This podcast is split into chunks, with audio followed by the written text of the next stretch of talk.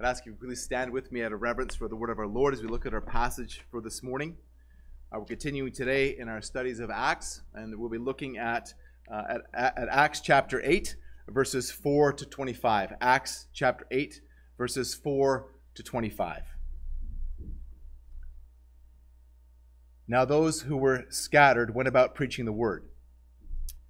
Philip went down to the city of Samaria and proclaimed to them the Christ.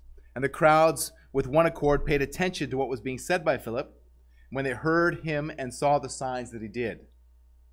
For unclean spirits came out of many who were possessed, crying with a loud voice, and many who were paralyzed or lame were healed.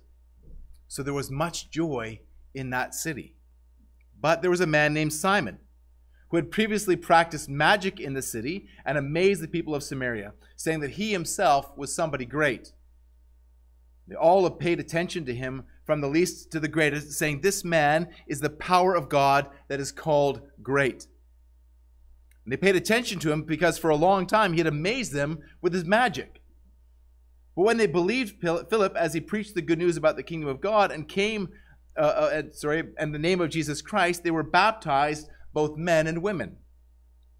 Even Simon himself believed, and after being baptized, continued with Philip and seeing signs and great miracles he performed, he was amazed. Now, when the apostles at Jerusalem heard that Samaria had received the word of God, they sent to them Peter and John, who came down and prayed for them that they might receive the Holy Spirit.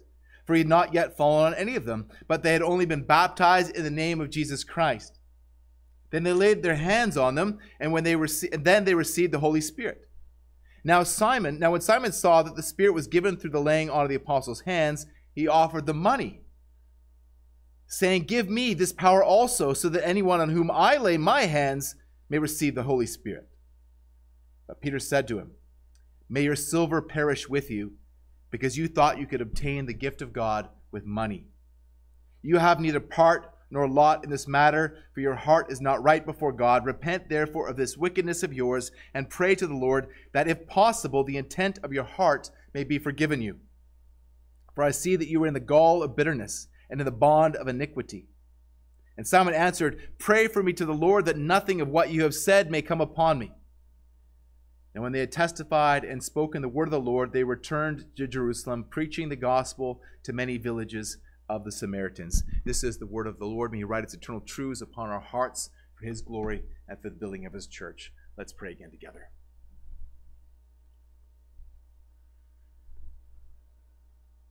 Heavenly Father, as we approach your holy word, help us, Lord, to see the truths in your word about who Jesus Christ is and the forgiveness that he offers. Lord, we pray that you would move in our hearts as you moved in Philip's heart. Lord, equipping him and empowering him to proclaim the gospel of Jesus Christ. And we pray also that you would move, Holy Spirit, in the hearts of all who are hearing, that, that we would receive and believe Jesus Christ in the fullness of who he is. That your Spirit would work in us for those who are truly saved, reminding us of the salvation that we have received in Christ Jesus. And for those who are not yet saved, working a, wondrous power of regeneration, that we might see revival in our midst, much the same as, as took place in Samaria. We pray that for our church. We pray that for the, the other churches who are gathered together this morning in the name of Jesus Christ, proclaiming faithfully your word. We pray that there would be revival in this city Revive our hearts, we pray. Lord, if there are any here who are in the, in the, the bitterness of unforgiveness and the bitterness of, of their hearts, of uh, the bondage of sin, who even those who profess faith in Christ but do not truly know you, we, we pray that you would work in your spirit, bringing conviction, also bringing repentance and faith, that we might with one voice, through the power of the gospel, glorify our Lord and Savior Jesus Christ, in whose name we pray. Amen. Please be seated.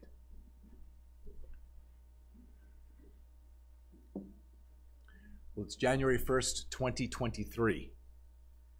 And I wonder what New Year's resolutions are you going to make or, or have you made?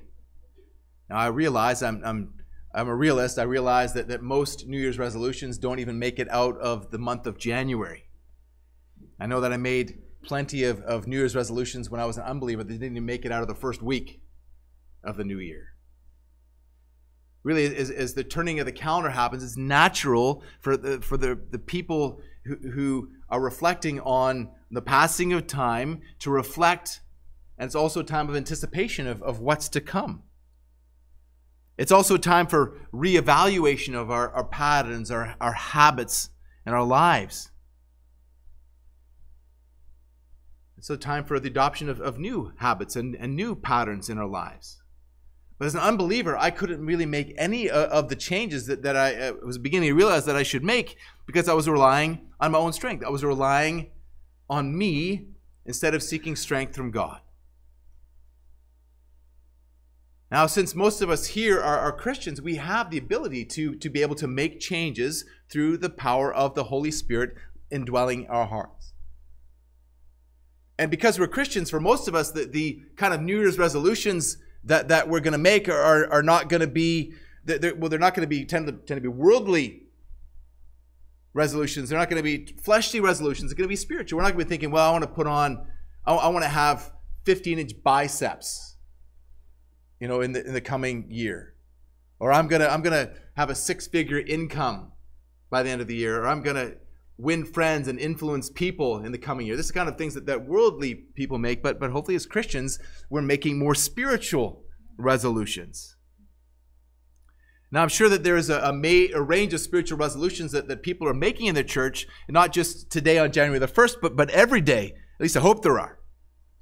But as I look out at you, I, can, I think I can probably pick for most of you three of the top five resolutions from many of us here.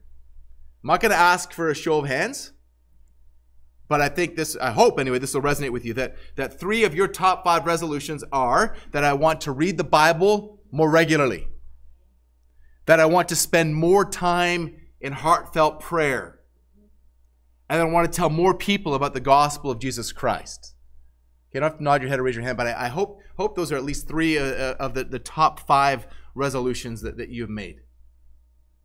And the good news, brothers and sisters, is that these resolutions are also God's will for you. And the, the, even better news is that God does not just leave you to try to muddle through and try to, to do these things in your own strength. He has given you His Holy Spirit to empower you. He will help you to make really whatever spiritual changes that, that you want to make in your life, provided they're in accordance with Him and His Word. In fact, if you have desires for spiritual growth, desires for, for sanctification in your relationship with God and, and your relationship with others, it's pretty safe to say that the God is the one who's put those desires there in your heart in the first place.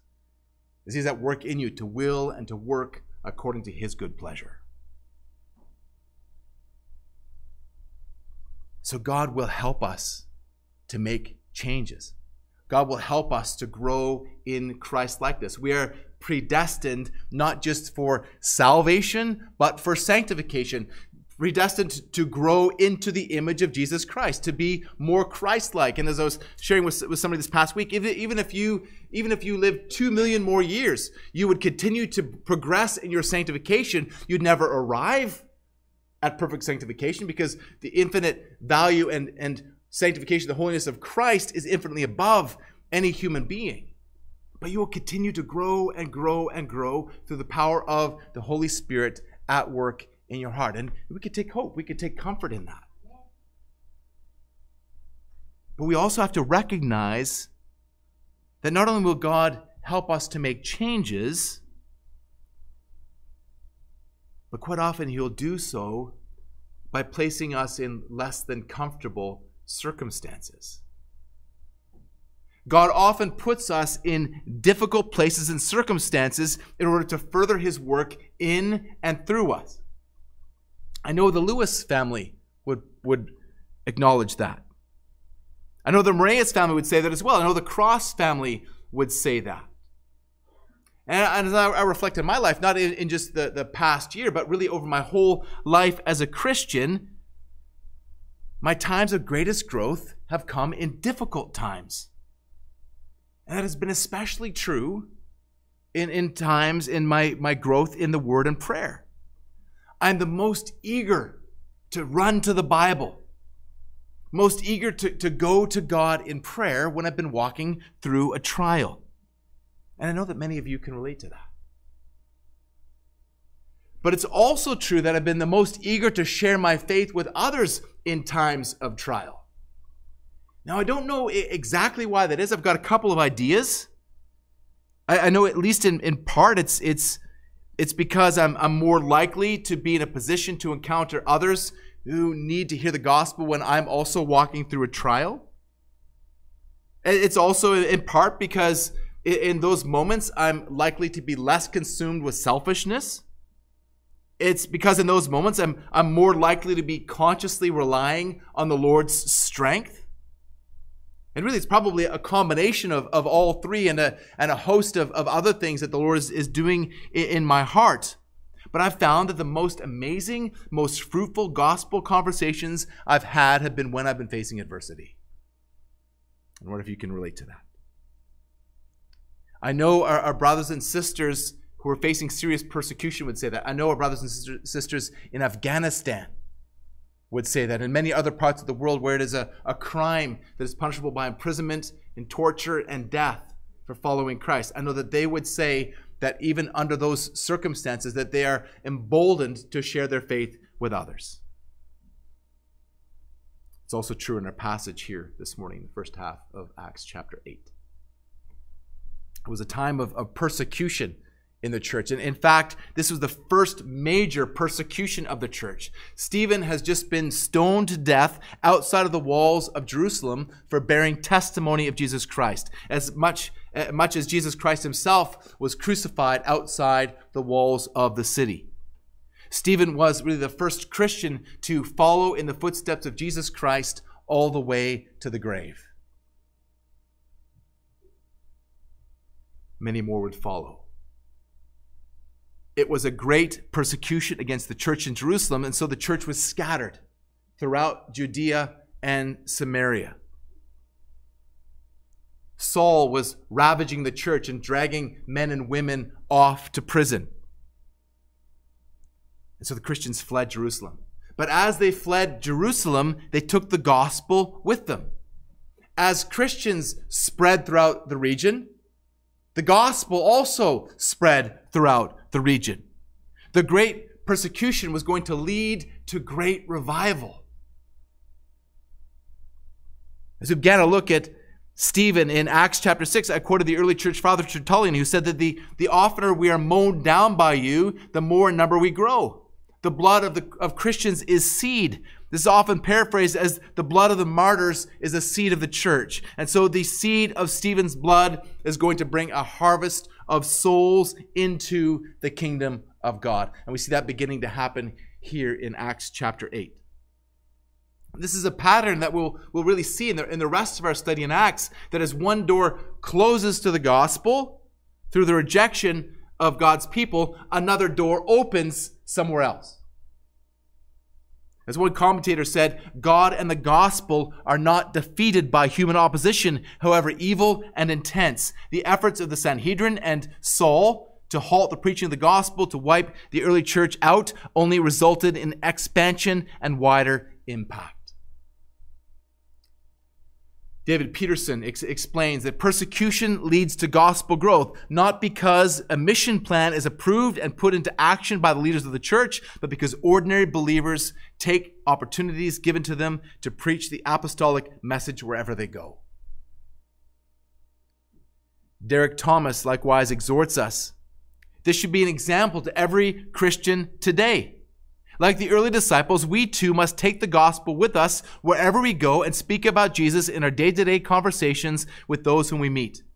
This is the most effective evangelism of, of all, end quote. Do realize that you take the gospel with you wherever you go. We are jars of clay. We show that the power is of God and does not belong to us. We are ambassadors for Christ, going with us with the, the truths of God's word in our hearts and the Holy Spirit indwelling our hearts. So you, in reality, take the gospel with you wherever you go. May God help us all to be conscious of that fact. And to walk in, not in our own strength and, and trying to, to say, oh, I need to share the gospel with that person. Just because it's you're trying to get a pat on the back or, or earn points with God, but as one who's been purchased by the blood of Christ through the free gift of the gospel, is now eager to share that gift with others, to share Christ with others, the treasure of Christ that you have been given the greatest treasure you can, you can and ever will receive. The reality is that the vast majority of Christians are not in vocational ministry. I read somewhere that, about 99.9% of, of Christians uh, are, are not, they're, they're not paid pastors and, and missionaries. They're you. I've said this so many times from Ephesians 4 11 and 12. I am, I am the associate minister. You are the ministers. My job, my task is to equip the saints, to equip you for the work of ministry, including and even especially evangelism. Now, of course, as part of the church, I'm, I'm involved in, in, ministry and evangelism as well. But this is something that is, it's, this is not just for the, the pastor, it's for all of us, it's for all Christians. The vast majority of, of my time is, is spent in the church and among other Christians. So you have a leg up on me. Because you're the ones that are, are engaged in full time secular employment. You are the ones who are out there in the grocery stores, in the banks, and the, the barber shops. You have opportunities. Well, some of us barber shops, I see some heads that probably don't need much time at barber shops, but you, you get the point. Again, you have an advantage. You're out there already bringing the gospel with you. You know, I sent this out in an email to you all yesterday, but will you join me in praying for the evangelistic efforts of this church? That's you. That's me. That's us. Will you join me in actively seeking opportunities this year to share the love of Christ with each other and with outsiders? People outside of the church, especially unbelievers for the glory of God. Will you join me for praying and praying for revival in this church and in this city? Will you make that a New Year's resolution? Trusting that God will help you to remember to pray and to actually pray. In our passage this morning, we witness revival in Samaria. Now, the significance uh, of Samaria on a level might not seem like, like such a, a big deal to, to you and me. But think back to our studies of, Luke that we did recently and think about, about who the Samaritans were from the perspective uh, of those living in the, the predominantly Jewish culture. A little bit of history here. The, the Samaritans were they originated with the ten tribes of the northern kingdom of Israel, who split off from loyalty to the line of, of King David somewhere around the year, uh, around the, around the 700s, 8th, 8th century BC. They set up a rival temple on Mount Gerizim, which was, was really in opposition to, to the, the real temple in Jerusalem. And when the Syrians invaded, invaded Samaria, they deported thousands of people, thousands of, of Samaritans, they deported back to Assyria. And then they replaced those Samaritans in Assyria with, with pagans from all other, other regions that the Assyrians had conquered. This is something that, that, that happens quite a bit in war. I can see it happening in Ukraine even now. But what happened was when the Samaritans were then subsequently released from Assyria, they went back to their homeland and found it now indwelt with Uh, with, with all kinds of, of pagans, and they began to intermarry with, with these pagans and to adopt the pagan practices of those nations. And meanwhile, you have the, the remaining tribes centered around Jerusalem and, and, trying to hold fast to the word of God. And so the religion of Samaria became a, a syncretistic blend of, of paganism and Judaism. So much so that, that when, in the time of the, the Maccabean rebellion, when the, the Maccabees were fighting against, against the, the Greek um, usurpers, the, and they tried to, to get them to, to co opt and adopt uh, Greek, Greek religion, pagan religion, the, the, the people in Samaria gladly accepted and, and committed their temple to Zeus.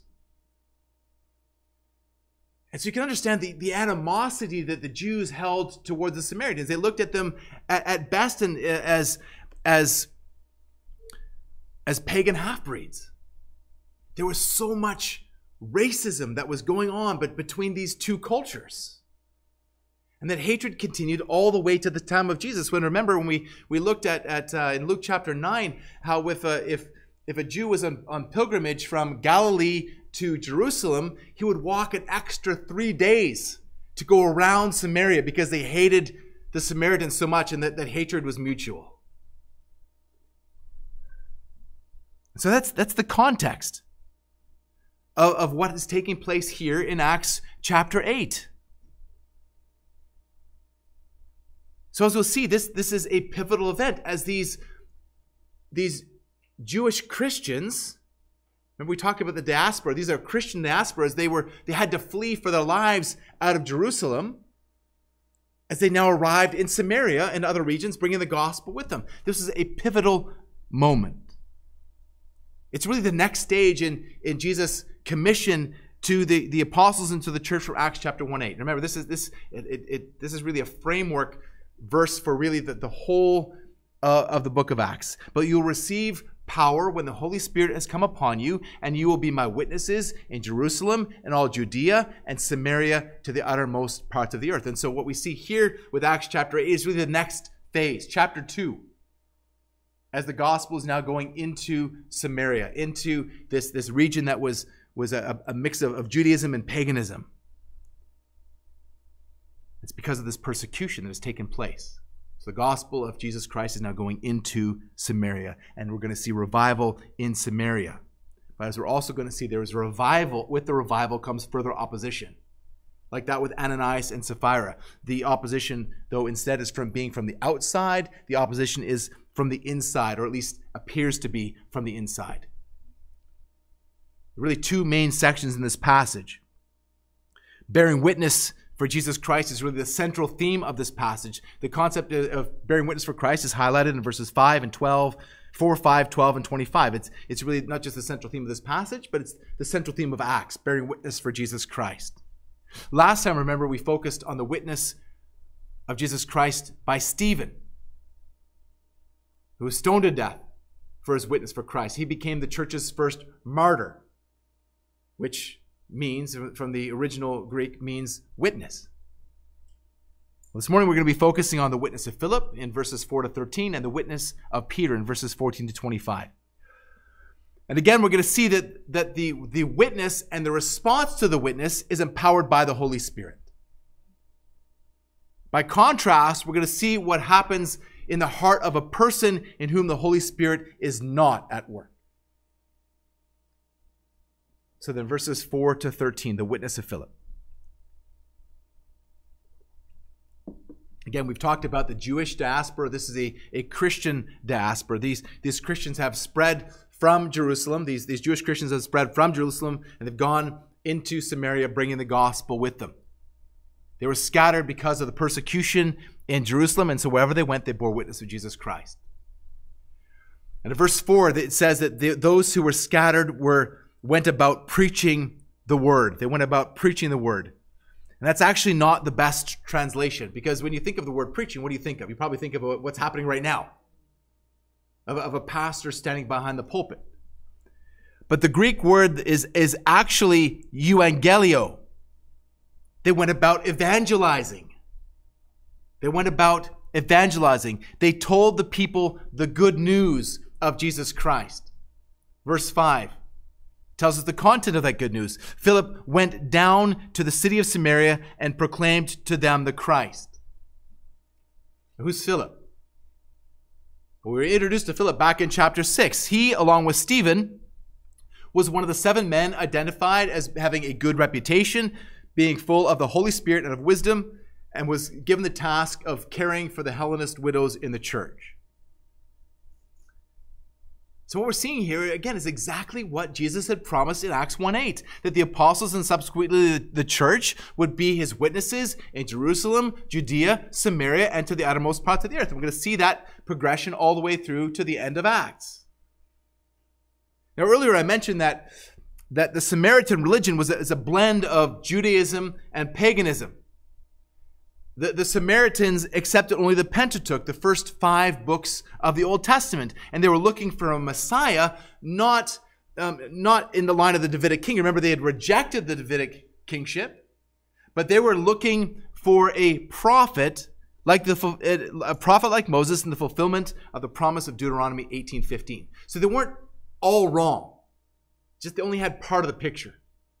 You can read, read more about, about the Samaritans and, and their beliefs in John chapter 4 and how Jesus responds to the Samaritan woman at the well. So Jesus was a prophet, but he's also a king, and so much more. But the Samaritans missed it.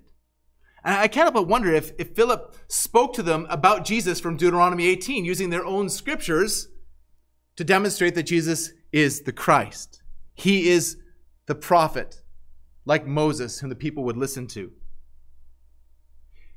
But notice the pattern. Again, we've seen this so often in Acts. It's, it's sign followed by proclamation. Right? Notice, notice here in, in verse in verse 6 that the crowds with one accord paid attention to what was being said by Philip when they heard him and saw the signs that he did. And then verse 7 describes some of the signs that are taking place. Uh, uh unclean spirits came out of many who were possessed, crying out with a loud voice, so that many who were paralyzed or lame were healed. So there was much joy in that city. So here we're seeing God's authority over the demonic. Remember, we've seen that happen quite a bit in Jesus' ministry, how he cast out demons.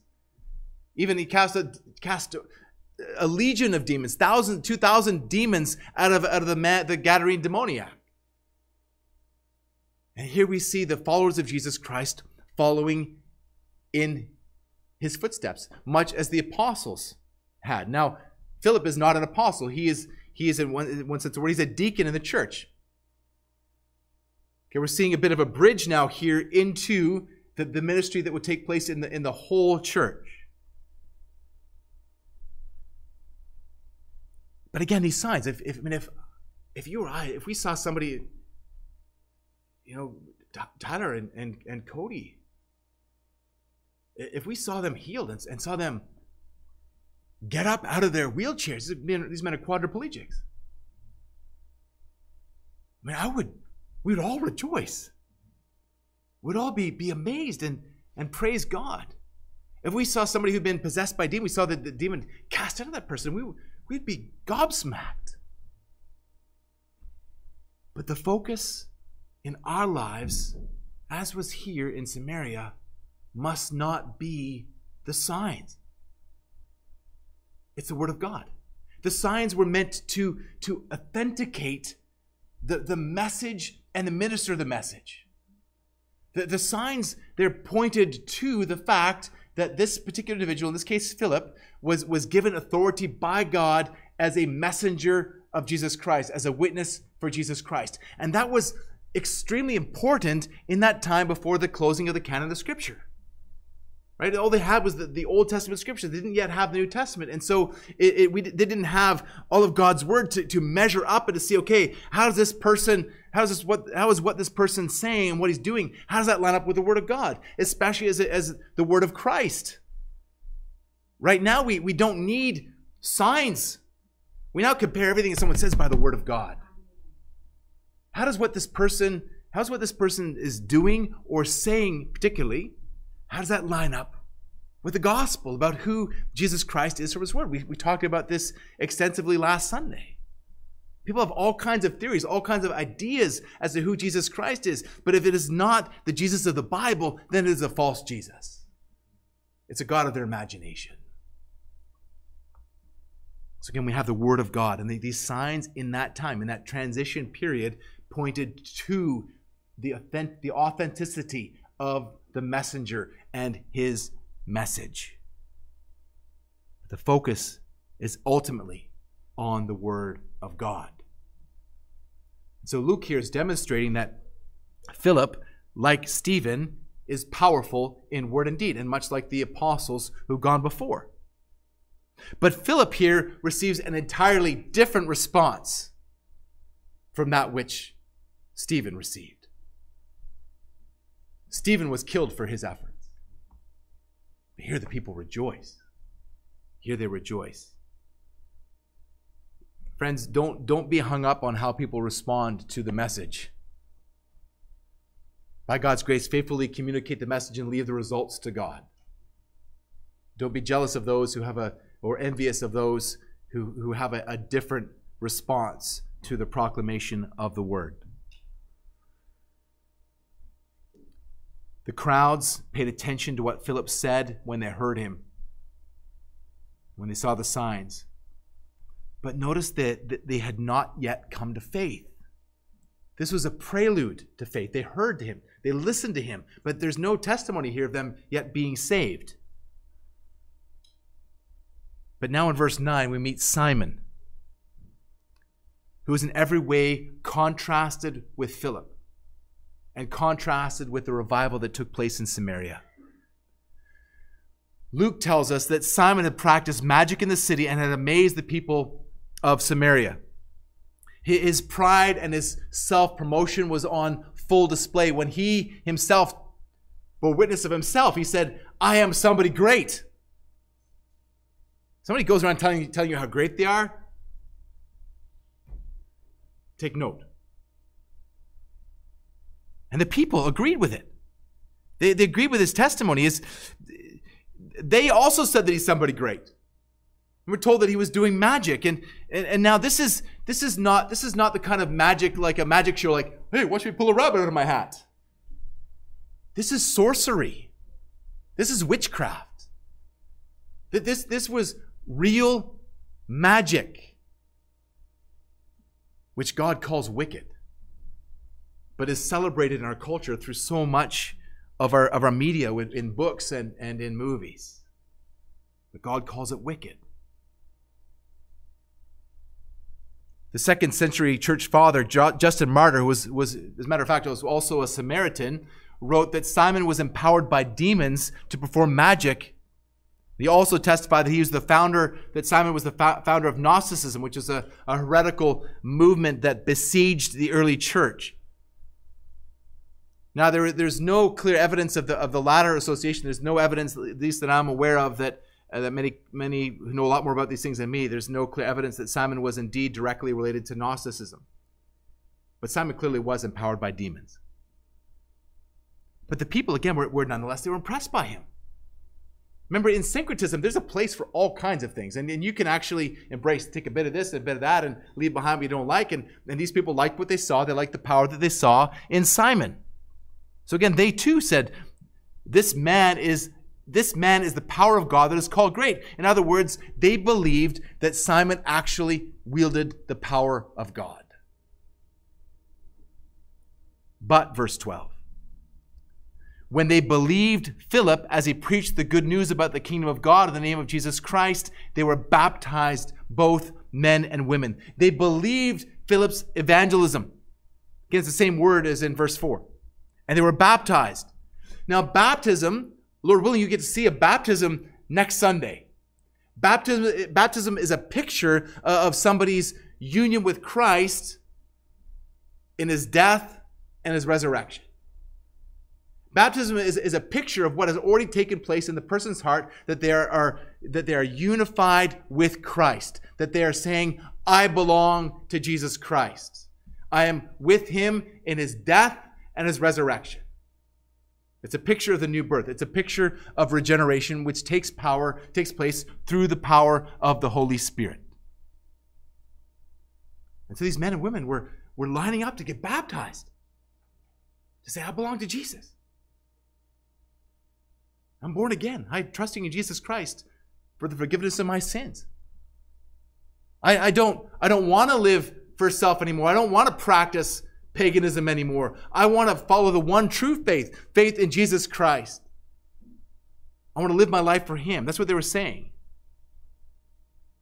But now we're told in verse 13 that even Simon himself believed and was baptized.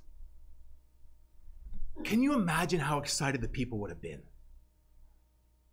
Uh, to say, even the great Simon Magus has become a Christian.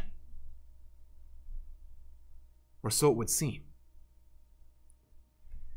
If you read, read carefully here, there's a couple of red flags there for you to notice.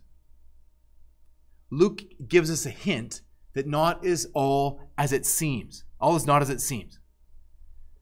First, notice that Simon is mentioned on his own, apart from the rest of the Samaritan converts.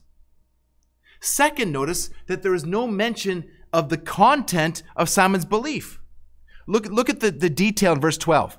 The others had believed the good news about the kingdom of God and the name of Jesus Christ. Very detailed what they actually believed. Compared to verse 13, Simon believed. And notice too that Simon's attention is not on Jesus Christ. He is drawn by the signs and the great miracles. And, and he followed Philip around like, like a groupie or, or like a creepy stalker. Luke is showing us here Simon's motivation. You see, the, the attention of the people had previously been on Simon. And now it was transferred to Philip, or more specifically, transferred to Jesus Christ. And Simon was jealous. He had been called great, he had called himself great. And now he saw true greatness and he wants it for himself. Furthermore, as will become clear in a few moments, Simon's belief itself must be called into question. Mere belief is not enough. Even the demons believe, we're told, and shudder. James 2:19. Faith without works is dead. Well, so now Philip fades to the background and won't be mentioned again until verse 26, and the focus shifts to the witness of Peter, verses 14 to 25. And again, as we follow through here, take special note of the work of the Holy Spirit and what happens in those in whom the Holy Spirit is not at work. When word got back to Jerusalem about what had taken place in Samaria, the church dispatched Peter and John. Remember, quite often we've seen in Acts Peter and John together, two of the, the lead apostles ministering alongside each other. They, they sent Peter and John to check it out, to see what was going on. Remember, these were Samaritans. This was, this was something new. Now, John himself here is an interesting choice.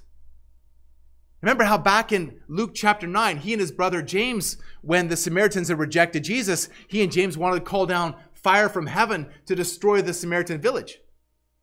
What does Jesus do? He, he doesn't rebuke the Samaritans, he rebukes James and John.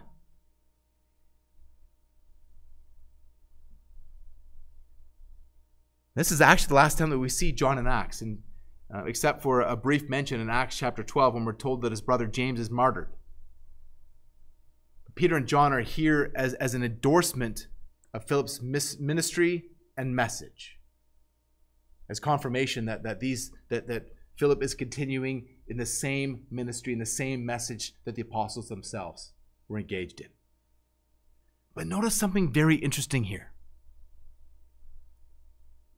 Peter and John prayed that the Samaritan converts would receive the Holy Spirit. He had not yet fallen on any of them. They'd only been baptized, they hadn't yet been indwelt with the Holy Spirit. And so the, the apostles, Peter and John, laid their hands on them, and these men and women received the Holy Spirit. But what's going on here? Prior to the day of Pentecost, the Holy Spirit would fill but not indwell believers. Remember, we, we talked about that extensively in, in Luke chapter 2, or in Acts chapter 2. The Holy Spirit would, would fill a believer, empowering him or her for a specific time for a specific purpose. And it was primarily kings and, and priests and prophets. But now on the day of Pentecost, all that changed. In the fulfillment of the prophecy that was written by the prophet Joel, all believers as of the day of Pentecost, were indwelt by the Holy Spirit, that the Holy Spirit would be with them permanently. As Peter said in Acts 2 38 to 40, repent and be baptized, every one of you, in the name of Jesus Christ for the forgiveness of your sins, and you'll receive the gift of the Holy Spirit, for the promise is for you and for all your children who are for, and all who are far off, everyone on whom the Lord our God calls to himself. But here, the Samaritan believers repent and believe and are baptized but don't yet receive the Holy Spirit right away. So why is that? Why, what's taking place here? Yeah, I think it's, it's helpful. You need to, to take a step back and think about the book of Acts in its entirety. And specifically, again, think back to Acts chapter 1 8. And you'll be my and you'll you'll be filled by the Holy Spirit. You'll be empowered by the Holy Spirit, and you'll be my witnesses in Jerusalem and Judea and Samaria and to the othermost parts of the earth. Again, this is a kind of a framework for the book of Acts. And so the witness has now moved to Samaria from Jerusalem. This is a sign that the Samaritan phase of the spread of the gospel has arrived. It's a sign that, the, again, that the Samaritans are now receiving the gospel and they're, they're hearing the witness of Jesus Christ and they're coming to faith. And so this is, this is parallel to Pentecost. It's like Pentecost chapter 2. So, first it was on the day of Pentecost with the Jews in Jerusalem, here with the Samaritans. And then guess what? We'll see the same thing happening with Cornelius, the Gentile, in Acts chapter 10. And we'll see it happen again in Ephesus with the disciples of, of John the Baptist in Acts 19, representing the uttermost parts of the earth. And so remember that, that again, you need to consider all of of you need to consider this passage in light of the whole of Acts, especially in terms of, of Acts chapter 1, verse 8. As Sinclair Ferguson cautions, we should no more anticipate a personal Pentecost than we will experience a personal Jordan, a personal wilderness, a personal Gethsemane, or a personal Golgotha. Many of our, our, Pentecostal brothers and sisters believe in a, a subsequent move of the Holy Spirit. There's a focus on this, on this baptism of the Holy Spirit. It takes place subsequently, but th- this is not what is taking place here. This passage is not even talking about the filling of the Holy Spirit. This is talking about the indwelling of the Holy Spirit, the great privilege which all believers now enjoy. Can we see the same thing throughout Acts? This passage does not provide any basis for a subsequent move of the Holy Spirit in the life of a believer. There's no, there's not a second blessing. There's a first blessing. And remember that the book of Acts is a narrative. It is not normative. Right? When you're, when you're studying a narrative in the Word of God, you, you can't pick and choose and pull out individual verses and, and make that a requirement for you. You need to look and compare with other passages of Scripture. It is descriptive, not prescriptive. It is describing what took place. It's not saying that always happens that way. What took place here was unique in redemption history. Unique. This is not something that we should be looking for again and again and again. In fact, if you look, if you look throughout the book of Acts, you can see repeatedly that the people received the Holy Spirit without ever having an apostle lay hands on them. This was something unique. Again, this is not a justification for a second blessing or a subsequent baptism of the Holy Spirit in the lives of believers. Romans 8 9 says, You, however, are not in the flesh, but in the Spirit, if in fact the Spirit of God dwells in you. Anyone who does not have the Spirit of Christ does not belong to him. If you do not have the Holy Spirit, you are not a Christian. All Christians have been indwelt with the Holy Spirit. But now in verses 18 and 19, the focus again shifts back to Simon. And notice how when Simon saw that the Spirit was given through the laying on of the apostles' hands, he offered the money, saying, Give me this power also so that anyone on whom I lay my hands may receive the Holy Spirit. We're seeing now in the fullness what Luke was hinting at earlier. Simon was envious of the power that he saw being wielded by the apostles, and he wanted a piece of the action. He wanted his influence over the Samaritans back. He lost the power and authority he had when Philip came with the message of the gospel. And so he followed, followed Philip around trying to figure it out. And when the apostles came and, and people and they and they laid hands on the Samaritans and they received the Holy Spirit and, and, they, and he saw he saw what had happened through the Holy Spirit in their life. He said, I want some of that. I want that back. I want that for me. There's a parallel here with, with Ananias and Sapphira, who, were jealous of Barnabas and tried to use their money to gain favor in the church and were struck dead by God. Simon wanted some of the power for himself. He wanted to be a great man once again. But he had no idea of true greatness. He had no idea who God was. He was committing blasphemy. He was blaspheming the Holy Spirit. He thought that the power of the Holy Spirit was just another act of sorcery that could be put, purchased by money. And his, his offer of, of money uh, to give the power, to receive the power of the Holy Spirit became notorious in church history. And as I, I explained to the children, that, that especially in the Middle Ages and in the Roman Catholic Church, this gave rise to the, to the name simony for the attempt to, to purchase spiritual position. As I also explained to the kids, that this is happening today. You turn on late night TV and you see Peter Popoff. I wish Peter would pop off. Makes me so angry. Offering, telling people, send me money and I will give you holy water, money that Peter Popoff is blessed. They'll cure whatever ails you. It's snake oil. Benny Hinn and Kenneth Copeland and these guys who are all in it for money, they are blaspheming the Holy Spirit.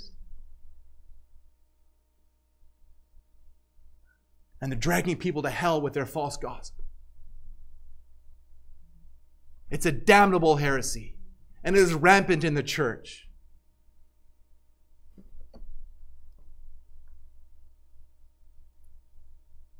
false teachers with the prosperity gospel. This is a pagan religion with a Christian veneer. But too often, even in, in so called conservative churches, we, we see another form of, uh, of this simony. One church that I attended, you could, you could tell when, when there was an elders meeting by the cars in the parking lot. All the fancy cars were there when there was an elder meeting. The men who were, were, were, a number of the men who were elders were there as elders, not because of their spiritual qualifications, but because they had money and were influential in the community. That's simony. May God protect us and keep us from simony in all its forms. Again, I, I, say these things and they, they, they, it bothers me.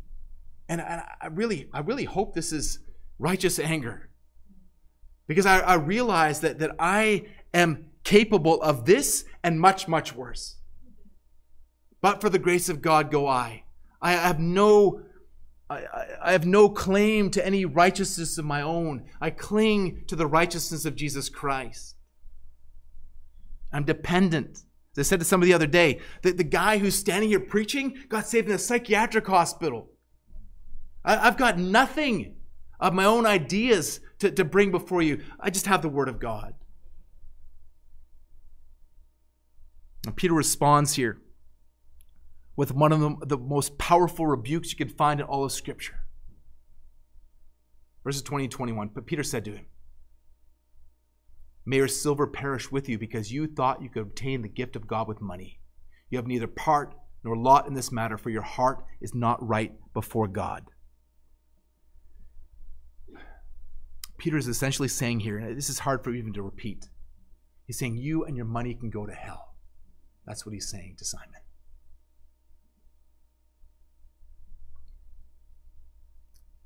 May you and your money go to eternal destruction. And he says, You have neither lot nor part in this matter. He's saying, You have no part in the gospel. You have no part in the Holy Spirit. You have no part in Jesus Christ. You're outside of the faith. You may have been baptized, but it means nothing because your faith is not true faith. You know, I can I can think back. I, I know of, of two individuals who I baptized that have completely rejected the faith. It breaks my heart. I'm very, very concerned about a third.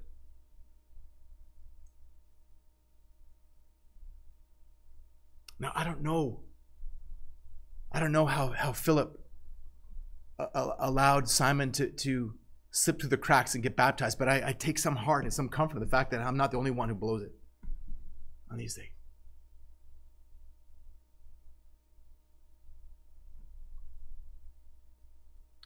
You have no other part nor lot in this matter. He said, because your heart is not right before God. Now, if you're a Christian, you have been given a new heart. The Holy Spirit has taken out from you that the stony heart of rebellion against God has given you a heart that loves God and wants to, to worship God. Now, I understand that there's still a sense in the, the already not yet that, that our heart is still a factory of idols, that we still, our, our heart at, at times still churns out things that, that dishonor God. But ultimately, by the God's grace, through the power of the Holy Spirit, our hearts are right with God because of God the Holy Spirit and His work in our hearts, His regenerating work in our hearts. But not Simon. Peter goes on. He says, For I see that you are in the gall of bitterness and in the bond of iniquity. The gall of bitterness. You we're warned in, in Hebrews to be careful lest a root of bitterness rise up among us and defile many.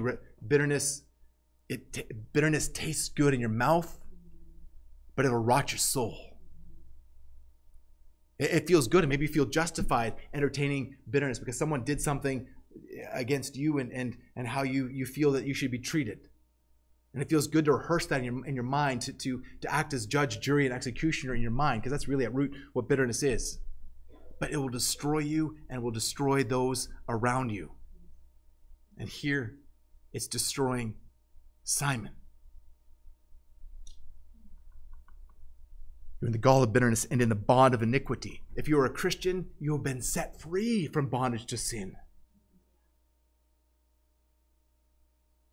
Christ has, has paid the debt of canceled sin as we sing. Our, the sin that no longer has any power over you if you are now in Christ Jesus. You have died to sin and are alive by God's grace to Jesus Christ. And so you are no longer in bondage to sin. But Simon still was in bondage to sin.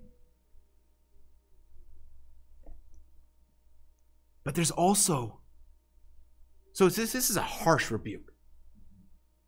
But notice here the grace that's here and the mercy that's here. Again, beginning of verse 22 Repent therefore of this wickedness of yours and pray to the Lord, that if possible, the intent of your heart may be forgiven you. Again, Peter's offering him a chance to repent. He's reminding him that you can go to God, you can find forgiveness in Jesus Christ.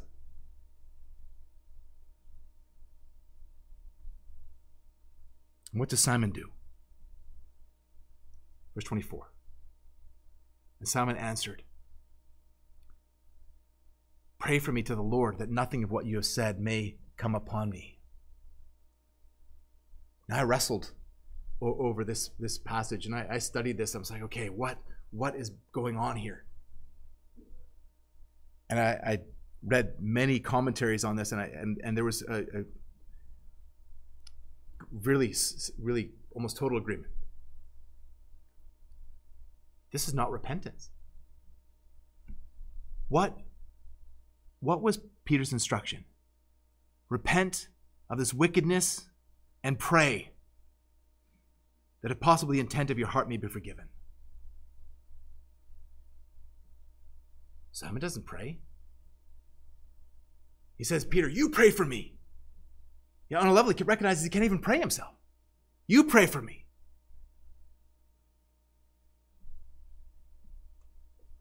You can't get into heaven based on somebody else's prayers. Children, your parents pray for you earnestly, daily. But you can't get into heaven based on their prayers. It's based on your prayer. Now, their prayers can be a huge means of grace. There's many, many people that, that where the, the Lord has answered the prayers of, of believing parents, and they have themselves come to repentance and faith, and they have prayed themselves. But but you can't get into heaven based on someone else's prayers or someone else's faith. You need to pray yourself. Simon doesn't pray. He says, Peter, you pray. And he's not even asking for, for forgiveness, right? Notice that in the second part of the, of the verse. Pray for me, not that I'll be forgiven. He says, Pray for me that nothing of what you've said may come upon me. He, he's praying to get out of the consequences of his sin. He's not praying to get out of his sin. Now, many of us, at the first part of, of, of, our, of our journey of faith was, was realizing that the wages of sin is death. That, that our only hope was to turn away from our sin and put our faith in Jesus Christ, or we were going to hell. But praise God for those who are truly believers that didn't stay there. You weren't just motivated by not wanting to go to hell. You became motivated by, by what, what God, who God is, and who God is for you in Christ, and, and what, what the gospel means.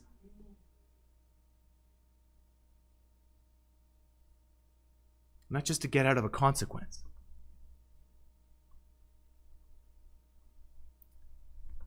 Luke kind of leaves the, the situation with Simon hanging there for us. Don't really know what happened next to Simon.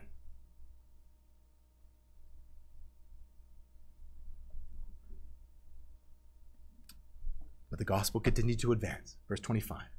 Now, when they had testified and spoken the word of the Lord, they returned to Jerusalem, preaching the gospel to many villages of the Samaritans.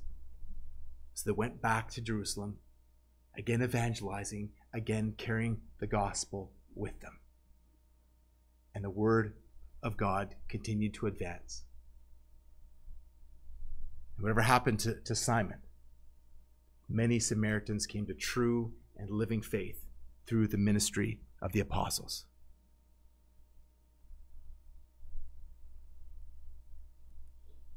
Again, as we close, at a time when, when people are making resolutions, Again, there's nothing wrong with that. Just you need to make sure that your resolutions need to be in line with God and His Word, and that you're seeking to rely on, on God's strength and for, for strengthening in, in your heart and your will. But if you're looking for inspiration for, for a resolution, I, I want to commend to you the resolutions of David Brainerd, who was a missionary to the natives of New England in the 18th century, who poured out his life into the lives of these natives with the gospel of Jesus Christ, who died at the age of, of 29. His life poured out out of love for God and, and love for these men and women. There's really, again, he, he, he wrote several, I think 70 different resolutions, and, and you can read about it in Jonathan Edwards' biography uh, of David Brainerd. Brainerd died in Edwards' house. But this, this one resolution sums up Brainerd's resolutions nicely. He says, I, I, I thought we were to prize the continuation of life only on this account, that we may show forth God's goodness and works of grace. To live for showing forth God's goodness and works of grace. David Brainerd, who died at the age of 29, his life showed forth God's goodness and works of grace as many of the natives to whom he ministered came to saving faith in Jesus Christ. I visited his grave about uh, know, was 12 years ago in, in Northampton in, in New England. And I reflected on, on the life of David Brainerd, 29. In the eyes of the world, it was a waste. This intelligent and godly young man who gave up his life and, and poured out his life in obscurity, he, he, died so young. But God was glorified in the life of David Brainerd. David Brainerd reached out to this people who were lost, far from grace, because he knew the God who had saved him. He personally knew the power of God's grace. He knew that apart from God's grace, he too would be under God's curse, a vile and helpless sinner.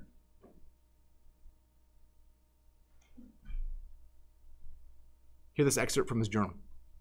For years he faithfully served, yet for years he saw no visible fruit in his ministry. He ministered to a people whose hearts were hard towards him and the Lord. He even questioned his own heart before the Lord again and again, yet he persisted. By God's grace, he persisted. By God's grace, will you and I persist?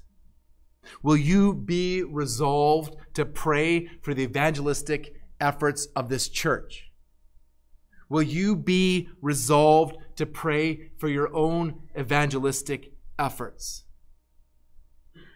Will you trust expectantly that God will work in and through his saints, normal, average, everyday men and women like you and me, to proclaim the glories of Jesus Christ, to show forth the greatness of God, to show forth God's goodness and works of grace, because, brothers and sisters, that's what we're here for. That's what we're here for. Let's pray together.